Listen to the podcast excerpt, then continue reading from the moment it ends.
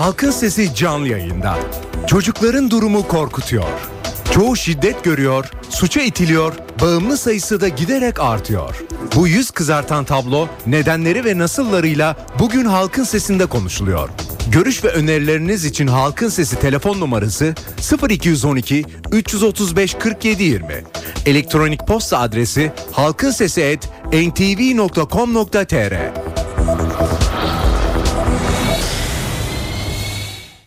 Halkın Sesi. NTV Radyo İstanbul stüdyolarındayız efendim. Halkın Sesi'yle bir kez daha sizlerle birlikteyiz. Evet, çocukları konuşacağız bugün. Çoğu suça itiliyor, çoğu şiddet görüyor, bağımlı sayısı da giderek artıyor. Bu yüz kızartıcı tablo ve bu tablonun büyümemesi için elinden geleni yapan insanlar, bunları da tanıtmak gerekiyor. Bunlarla birlikte yapılacak bir şeyler var mı? Bunları konuşmak gerekiyor.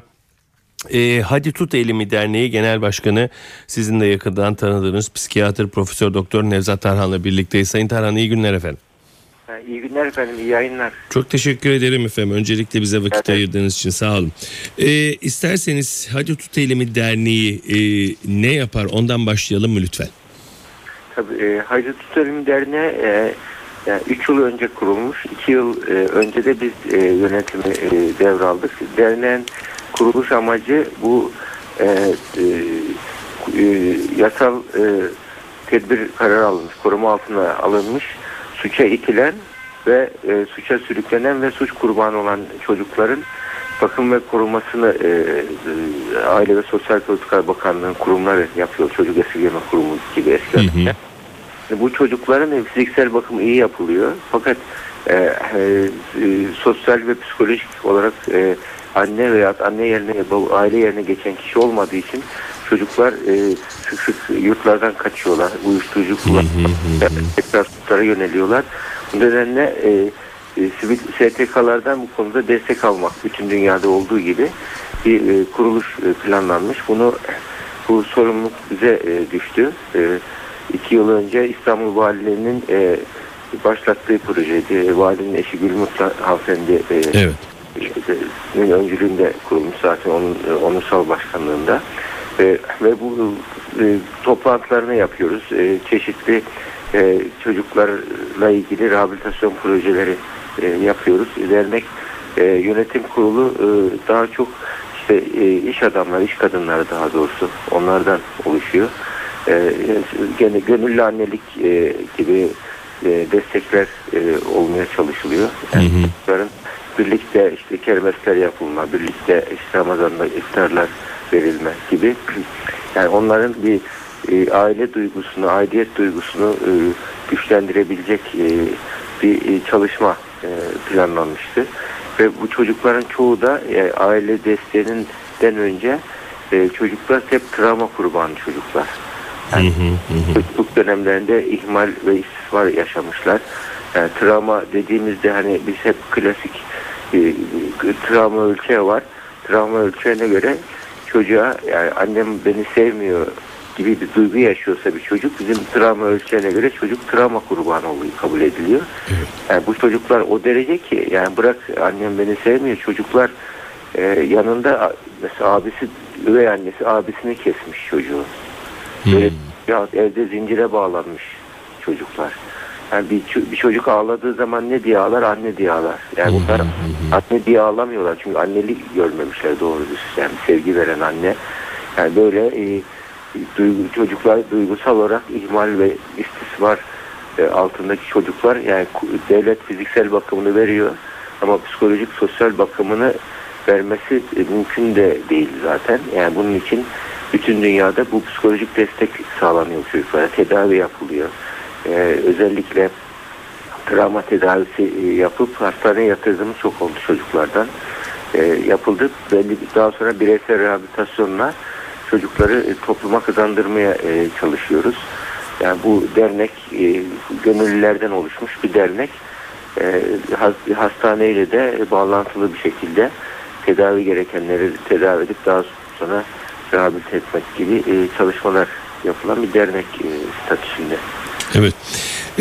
Geçenlerde de kayıp çocuklarla ilgili Cumhuriyet Gazetesi'nde bir yazı vardı.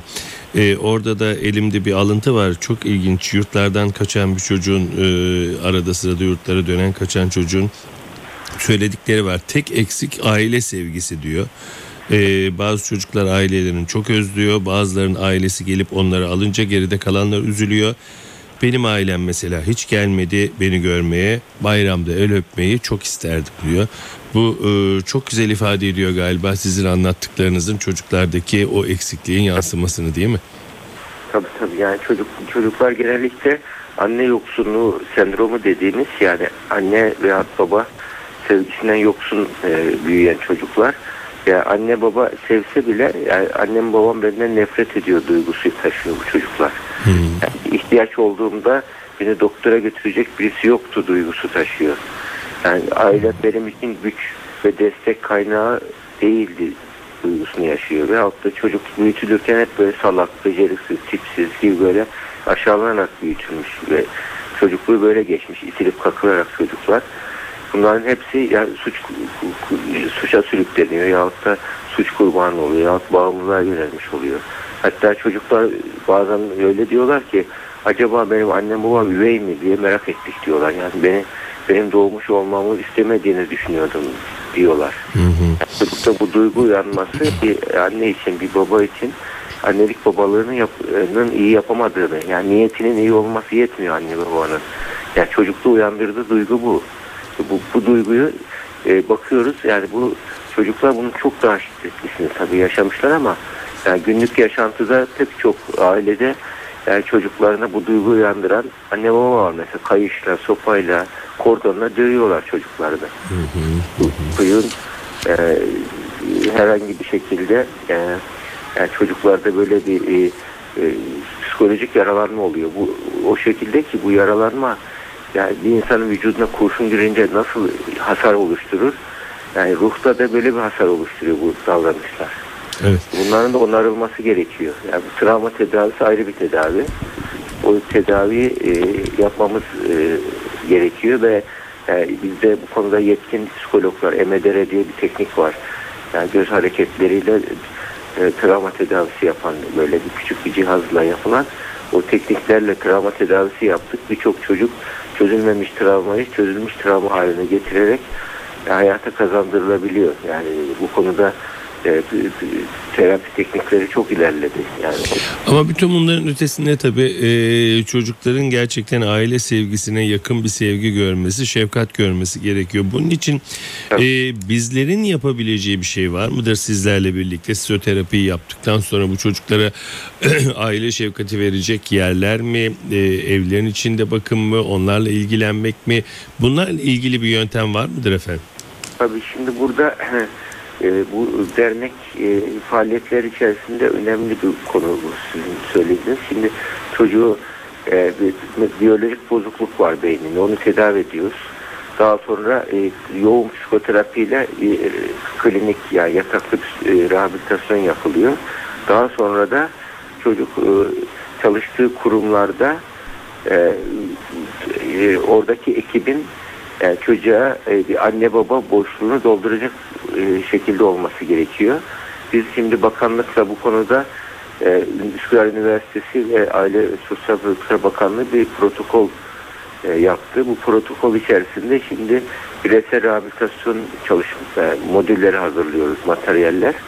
Bu modüller içerisinde çocuklara psikososyal beceriler, yani Sohçek'in yurtlarında kalan eğiticilerin bilimsel destek alarak yani çocukları anne ve baba eksikliğini giderecek şekilde yaklaşımlarını, materyallerini, materyallerini orada ön test yapacağız ve eğitim verilecek. Daha sonra son test yapacağız. Bunu ne kadar öğrendi mesela, bağışlayıcılığı öğrendi mi? Yani şeyler, stres yönetimini, öfke yönetimini, uzlaşmacılığı gibi böyle psikososyal beceriler. Ayrıca işte çocuklarda yani ergen anneler oluyor, ticari seks kurbanı çocuklar oluyor. Yani o çocuklara suça itilmiş çocuklar var. Onlara ayrı farklı modüller oluşturarak rehabilitasyon devam edecek yani bir yıllık. Evet. Bir de sanıyorum bununla da ilgili bize detaylı bilgi verebilirsiniz. Çocuklarda ne yazık ki ne demek lazım? Bağımlı madde kullanımı yaşı gittikçe iniyor, aşağılara iniyor. Son günlerde Antalya'da meydana gelen de bir olay vardı biliyorsunuz. Bununla ilgili verileriniz nedir? Bununla ilgili bir çalışma yapıyor musunuz? Bununla ilgili bizim vatandaş olarak yapabileceğimiz bir çalışma var mıdır efendim? Bu bağımlılık konusunda da bir çocukların önemli bir kısmı zaten bağımlılıkla ilgili bir macerası olan çocuklar. Madde bağımlılığıyla alkol, bira kullanımında çok yakından ilişkili. Ve bununla suç ve istismar, ihmal ve istismar sıklıkla birlikte önümüze çıkıyor. Yani burada sivil herkesin bulunduğu şehirde sivil toplum kuruluşları oluşturarak, dernekler oluşturarak yani burada yani devlet buna bakıyor dememek lazım. Yani devletin burada fiziksel yani bir mesai kavramı içerisinde çalışılan bir yerde bu derece bir annelik aidiyet duygusu gelişmiyor. Gelişemez de. Bunu hiç bütün mesela İspanya'da birçok yer gelişmiş ülkelerde bunu sivil toplum örgütlerine veriyorlar ve ondan sonra devlet denetliyor, takip ediyor, kurallarını oluşturuyor, sonra da takip ediyor. Bu şekilde yapılması yani herkes bu konuda toplumda dezavantajlı çocuklar bunlar. Yani dezavantajlı çocuk bir yani bir engelliden farkı yok ki biz ha bir bağımlılığa alışmış bir çocuk, ha bir işte cinsel ihmal ve istismar kurbanı çocuk, ha zeka yetersizliği engelli, zihinsel engelliyat, görme engelli, ortopedik engelli çocuk. Bunlar dezavantajlı çocuk kişiler, yaşlılar, ihtiyarlar. Yani gelişmiş toplumlarla gelişmiş toplum olmayan toplumları ayıran şey dezavantajlı kişilere nasıl yaklaştıklarıyla ilgili. Yani burada biz eğer gelişmişlik iddiamız varsa bu şeylere yani insani duygularla sahip çıkmamız, yani bu yardım merhamet yaklaşımı içerisinde değil bu. Yani genellikle bu kurum bakım evlerindeki çocuklara gelen aileler şöyle yapıyor. Geliyorlar, çocukları ziyaret ediyorlar, hikayelerini dinliyorlar, birkaç hediye dağıtıp gidiyorlar. Bu da çocuklar bir müddet sonra buna alışıyor, yüzsüzleşiyor hatta ve onun üzerine kendileri hikaye uydurmaya başlıyor gelenleri etkilemek için. Onun için şimdi bu tarz ziyaretler uygun görülmüyor zaten psikiyatrik olarak çocukların yani olumsuz etkiliyor. Bu tarz ziyaretin hiç faydası yok. Yani böyle gidip onlara birkaç hediye alayım tarzındaki bir yaklaşım kendimizi kandırmak. Onun yerine yani sivil toplum örgütlemesi gibi yapılanmalarla dernekler kurarak, faaliyetler yaparak birkaç böyle bilimsel destekli projelerle bu çocuklara sahip çıkmak gerekiyor. Yani burada bu nedenle rastgele böyle sabah kalktım bir şey yapayım tarzındaki duygular değil, bilimsel ölçülere uygun yardım nasıl yapılır? En azından bu yapan kuruluşlara destek verilebilir. Gidip üye olunabilir. Evet. Yapan kuruluşlara. Bu profesyonel olarak bunu yapan kitabına uygun, usulüne uygun yapan kişiler olursa çocuklar kazanılabiliyor. Yoksa çocukları çoklu travmaya sebep oluyorsunuz. Yani çocuklar kendilerini daha böyle daha kötü oluyor diyorsunuz. İlkteki bir insan gibi, canlı gibi hissetmeye başlıyorlar. Kendilerini ziyarete gelen insanlar gibi çok daha travmatize oluyorlar. Yani bu nedenle burada bilimin sınırları içerisinde yani duygularımızı o bizim yani toplumda yardımlaşma duygusu yüksek bir toplumumuz bizim. Bunu bu çocuklara biz sahip çıkmazsak yani başımızı rahat dik dolaşamamamız lazım. Yani bu neden vicdani bir şey, vicdani bir sorumluluk. Bu yapılara destek olmak da, bu sivil toplum örgütlerine üye olmak, destek olmak, onların diyelim kermesler yapılıyor, işte çeşitli destek toplantıları yapılıyor. Yani burada yani, o toplantılara katılarak çocuğa usul yapılan bir şeyler yapmak gerekiyor. Sayın Tarhan, dinleyicilerimiz var hatta, isterseniz onları dinleyelim. Onların soruları, görüşlerini alarak devam edelim. Evet, ilk dinleyicimiz hatta bizi bekliyor. Dinliyoruz. Alo. İyi günler Sedat Bey. İyi günler efendim, buyurun. Ben İzmir'den katılıyorum. Nasılsınız, iyi misiniz? Sağ olun, sizi duyduk, daha iyi olduk. Kiminle görüşüyoruz efendim? Ben Necip Bey İzmir'den. Hem görme engelliyim %100 hem de işitme engelliyim. Ben sizi şu an işitme cihazıyla duyuyorum. Duyabiliyorsunuz değil mi beni? Gayet iyi duyuyoruz Necip Bey. Buyurun. Ben bir konuya değinecektim de kabul edersiniz. Buyurun bu efendim. İzmir'deki Kimse Yok Mu Derneği'ni biliyorsunuz değil mi? Şubesi var İzmir'de. Hı hı. Evet. Ben oraya evraklarımı verdim dilekçeyle beraber, yardım çıkmadığına dair beni aramadılar. Dedim ben televizyona çıkacağım, sizi şikayet mi edeyim dedim kardeşim dedim. Sonra dediler ki bana yanlışlık oldu bunda. Dün oldu bu olay. Bugün evet. de şimdi beni aradılar. Bugün de beni aradılar. Giyim yardım yapacağız diyorlar. Ben dedim diğer isteklerim ne oldu? Kira yardım yapacaktınız. Çek yaptır, yastıktır, battaniyedir, bilmem şudur budur. Kulak arkası işitme cihazı. Şu an şimdilik giyim yardım yapıyoruz diyoruz. Lütfen buradaki yetkililere sesleniyorum ya. Böyle insanlar neden böyle insanları böyle yardım yapıyoruz diye aramıyorlar. Yardım çıkmadı veya şöyle oldu böyle oldu diye. Peki. Rica ediyorum buradan yetkililere ya. Peki teşekkür ederim. Sayın Tarhan. Evet. Kermeslerden bahsediyorduk en son olarak. İsterseniz bir telefon numaralarımızı da hatırlatalım izleyicilerimizden. Bize katılmak isteyenler olursa onlarla devam edelim. Halkın Sesi canlı yayında. Soru ve görüşleriniz için NTV Radyo Halkın Sesi telefon numarası 0212 335 47 20. Elektronik posta adresimiz ise halkinsesi@ntv.com.tr. Halkın Sesi. NTV Radyo İstanbul stüdyolarındayız efendim. Halkın Sesi'ne devam ediyoruz. Çocuklarımızı konuşturuyoruz. Konuşuyoruz. Çoğu şiddet görüyor, suça itiliyor. Bağımlıların sayısı da veriler gösteriyor ki giderek artıyor. Hadi Tut Elimi Derneği Genel Başkanı Profesör Doktor Nevzat Tarhan'la birlikteyiz ve dinleyici görüşleriyle devam ediyoruz. Alo. Alo. Buyurun efendim. İyi günler efendim. İyi günler, buyurun. Ankara'dan arıyorum. Ben Fatih Sertaç Bulut. Buyurun Fatih Bey. Bir peyzaj firmamız var. Ben yarısından sonra dinlemeye başladım programınızı. Kusura bakmayın. Estağfurullah. Hocama ve size saygılarımı sunuyorum. Bir peyzaj firmamız var. Ağırlıklı olarak bayanları çalıştırıyoruz. Ayrıca bir de kendi çevremizde kurduğumuz permakültür ve kadın iş gücünü destekleme derneği isimli bir derneğimiz var. Hı hı.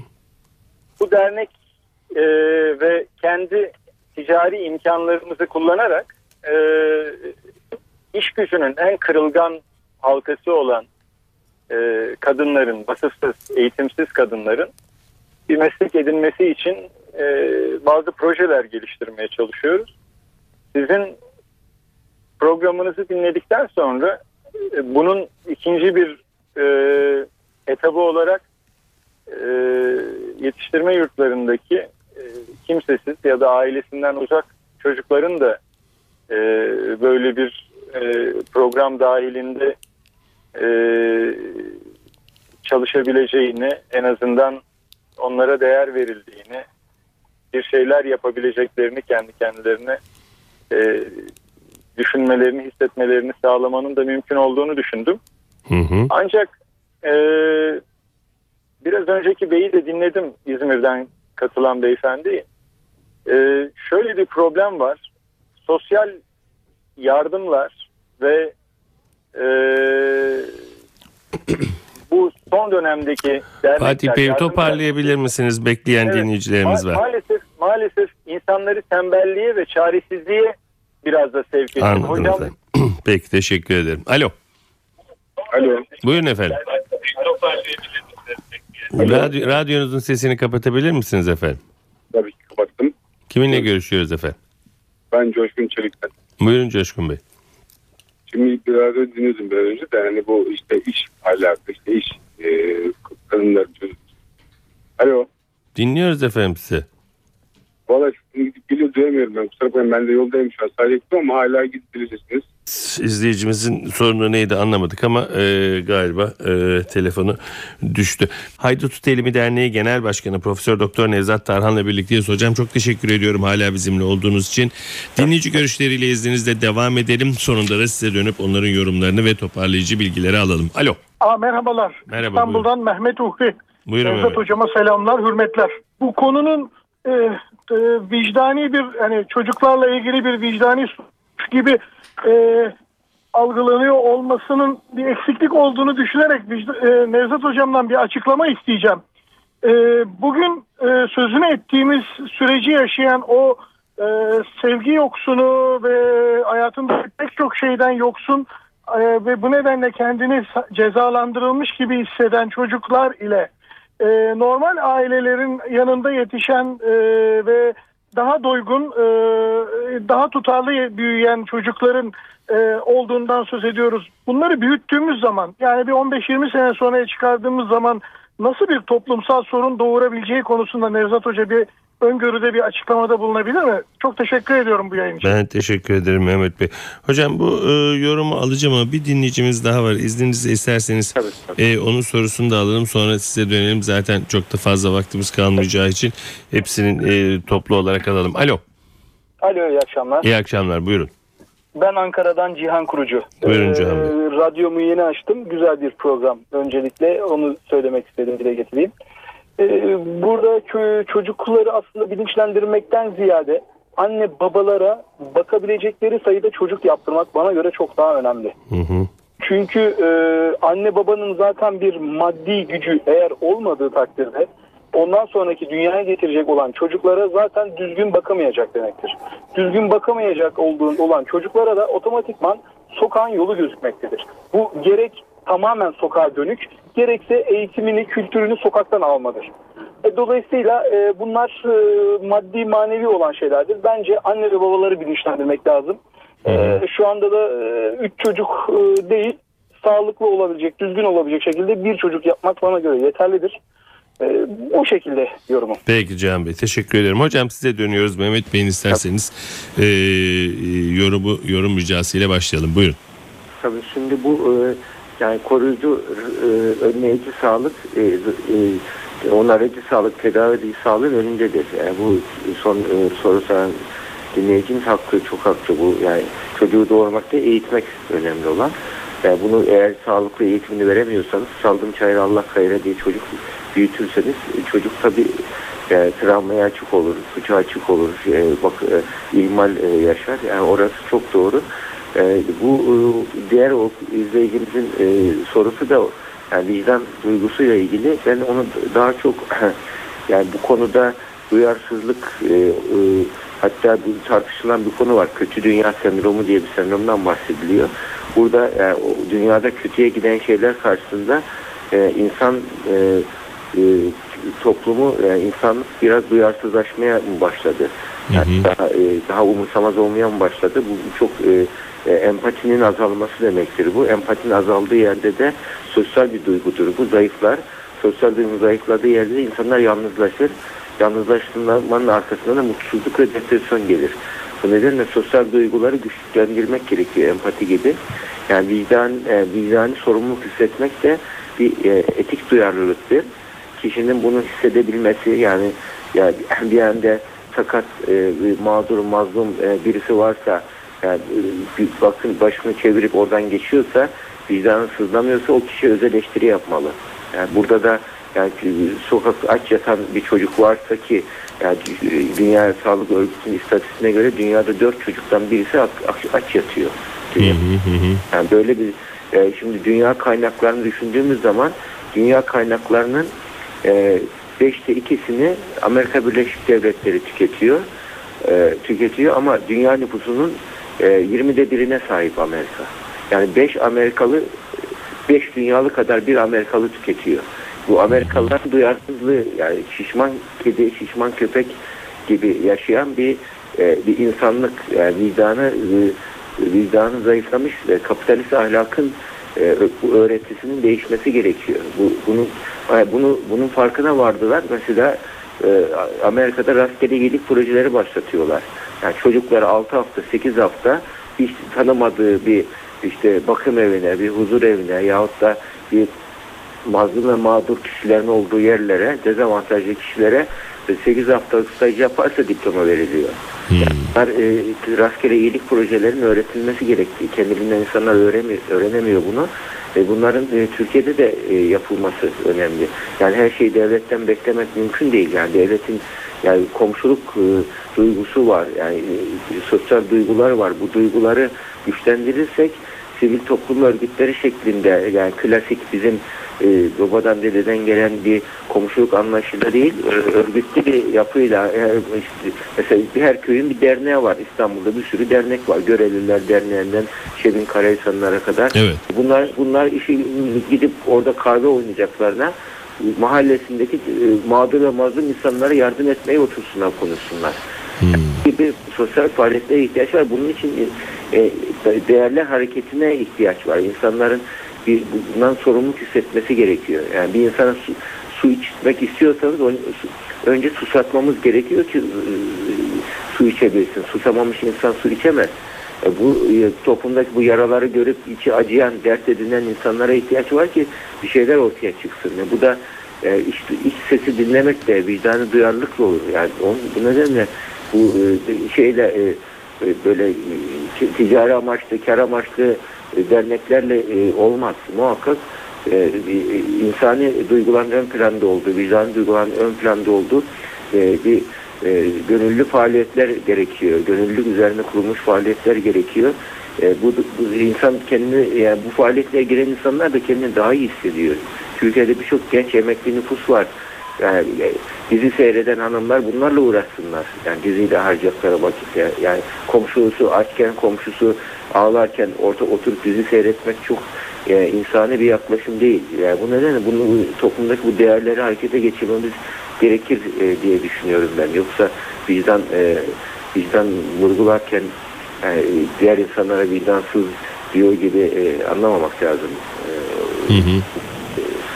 Yanlış anlamadıysam böyle düşünüyorum. Anladım. Hocam, son olarak da son 2-3 dakikamız, sokakta yaşayan çocuklar. İstanbul Emniyet Müdürlüğü günde 25 çocuğun evden veya kurumlardan kaçtığını gösteriyor. Bu veri doğru mudur bilmiyorum ama Aile ve Sosyal Politikalar Bakanlığı'na göre de Türkiye genelinde sokakta yaşayan çocuk sayısı 24. Sanırım burada bir yanlışlık var, değil mi efendim?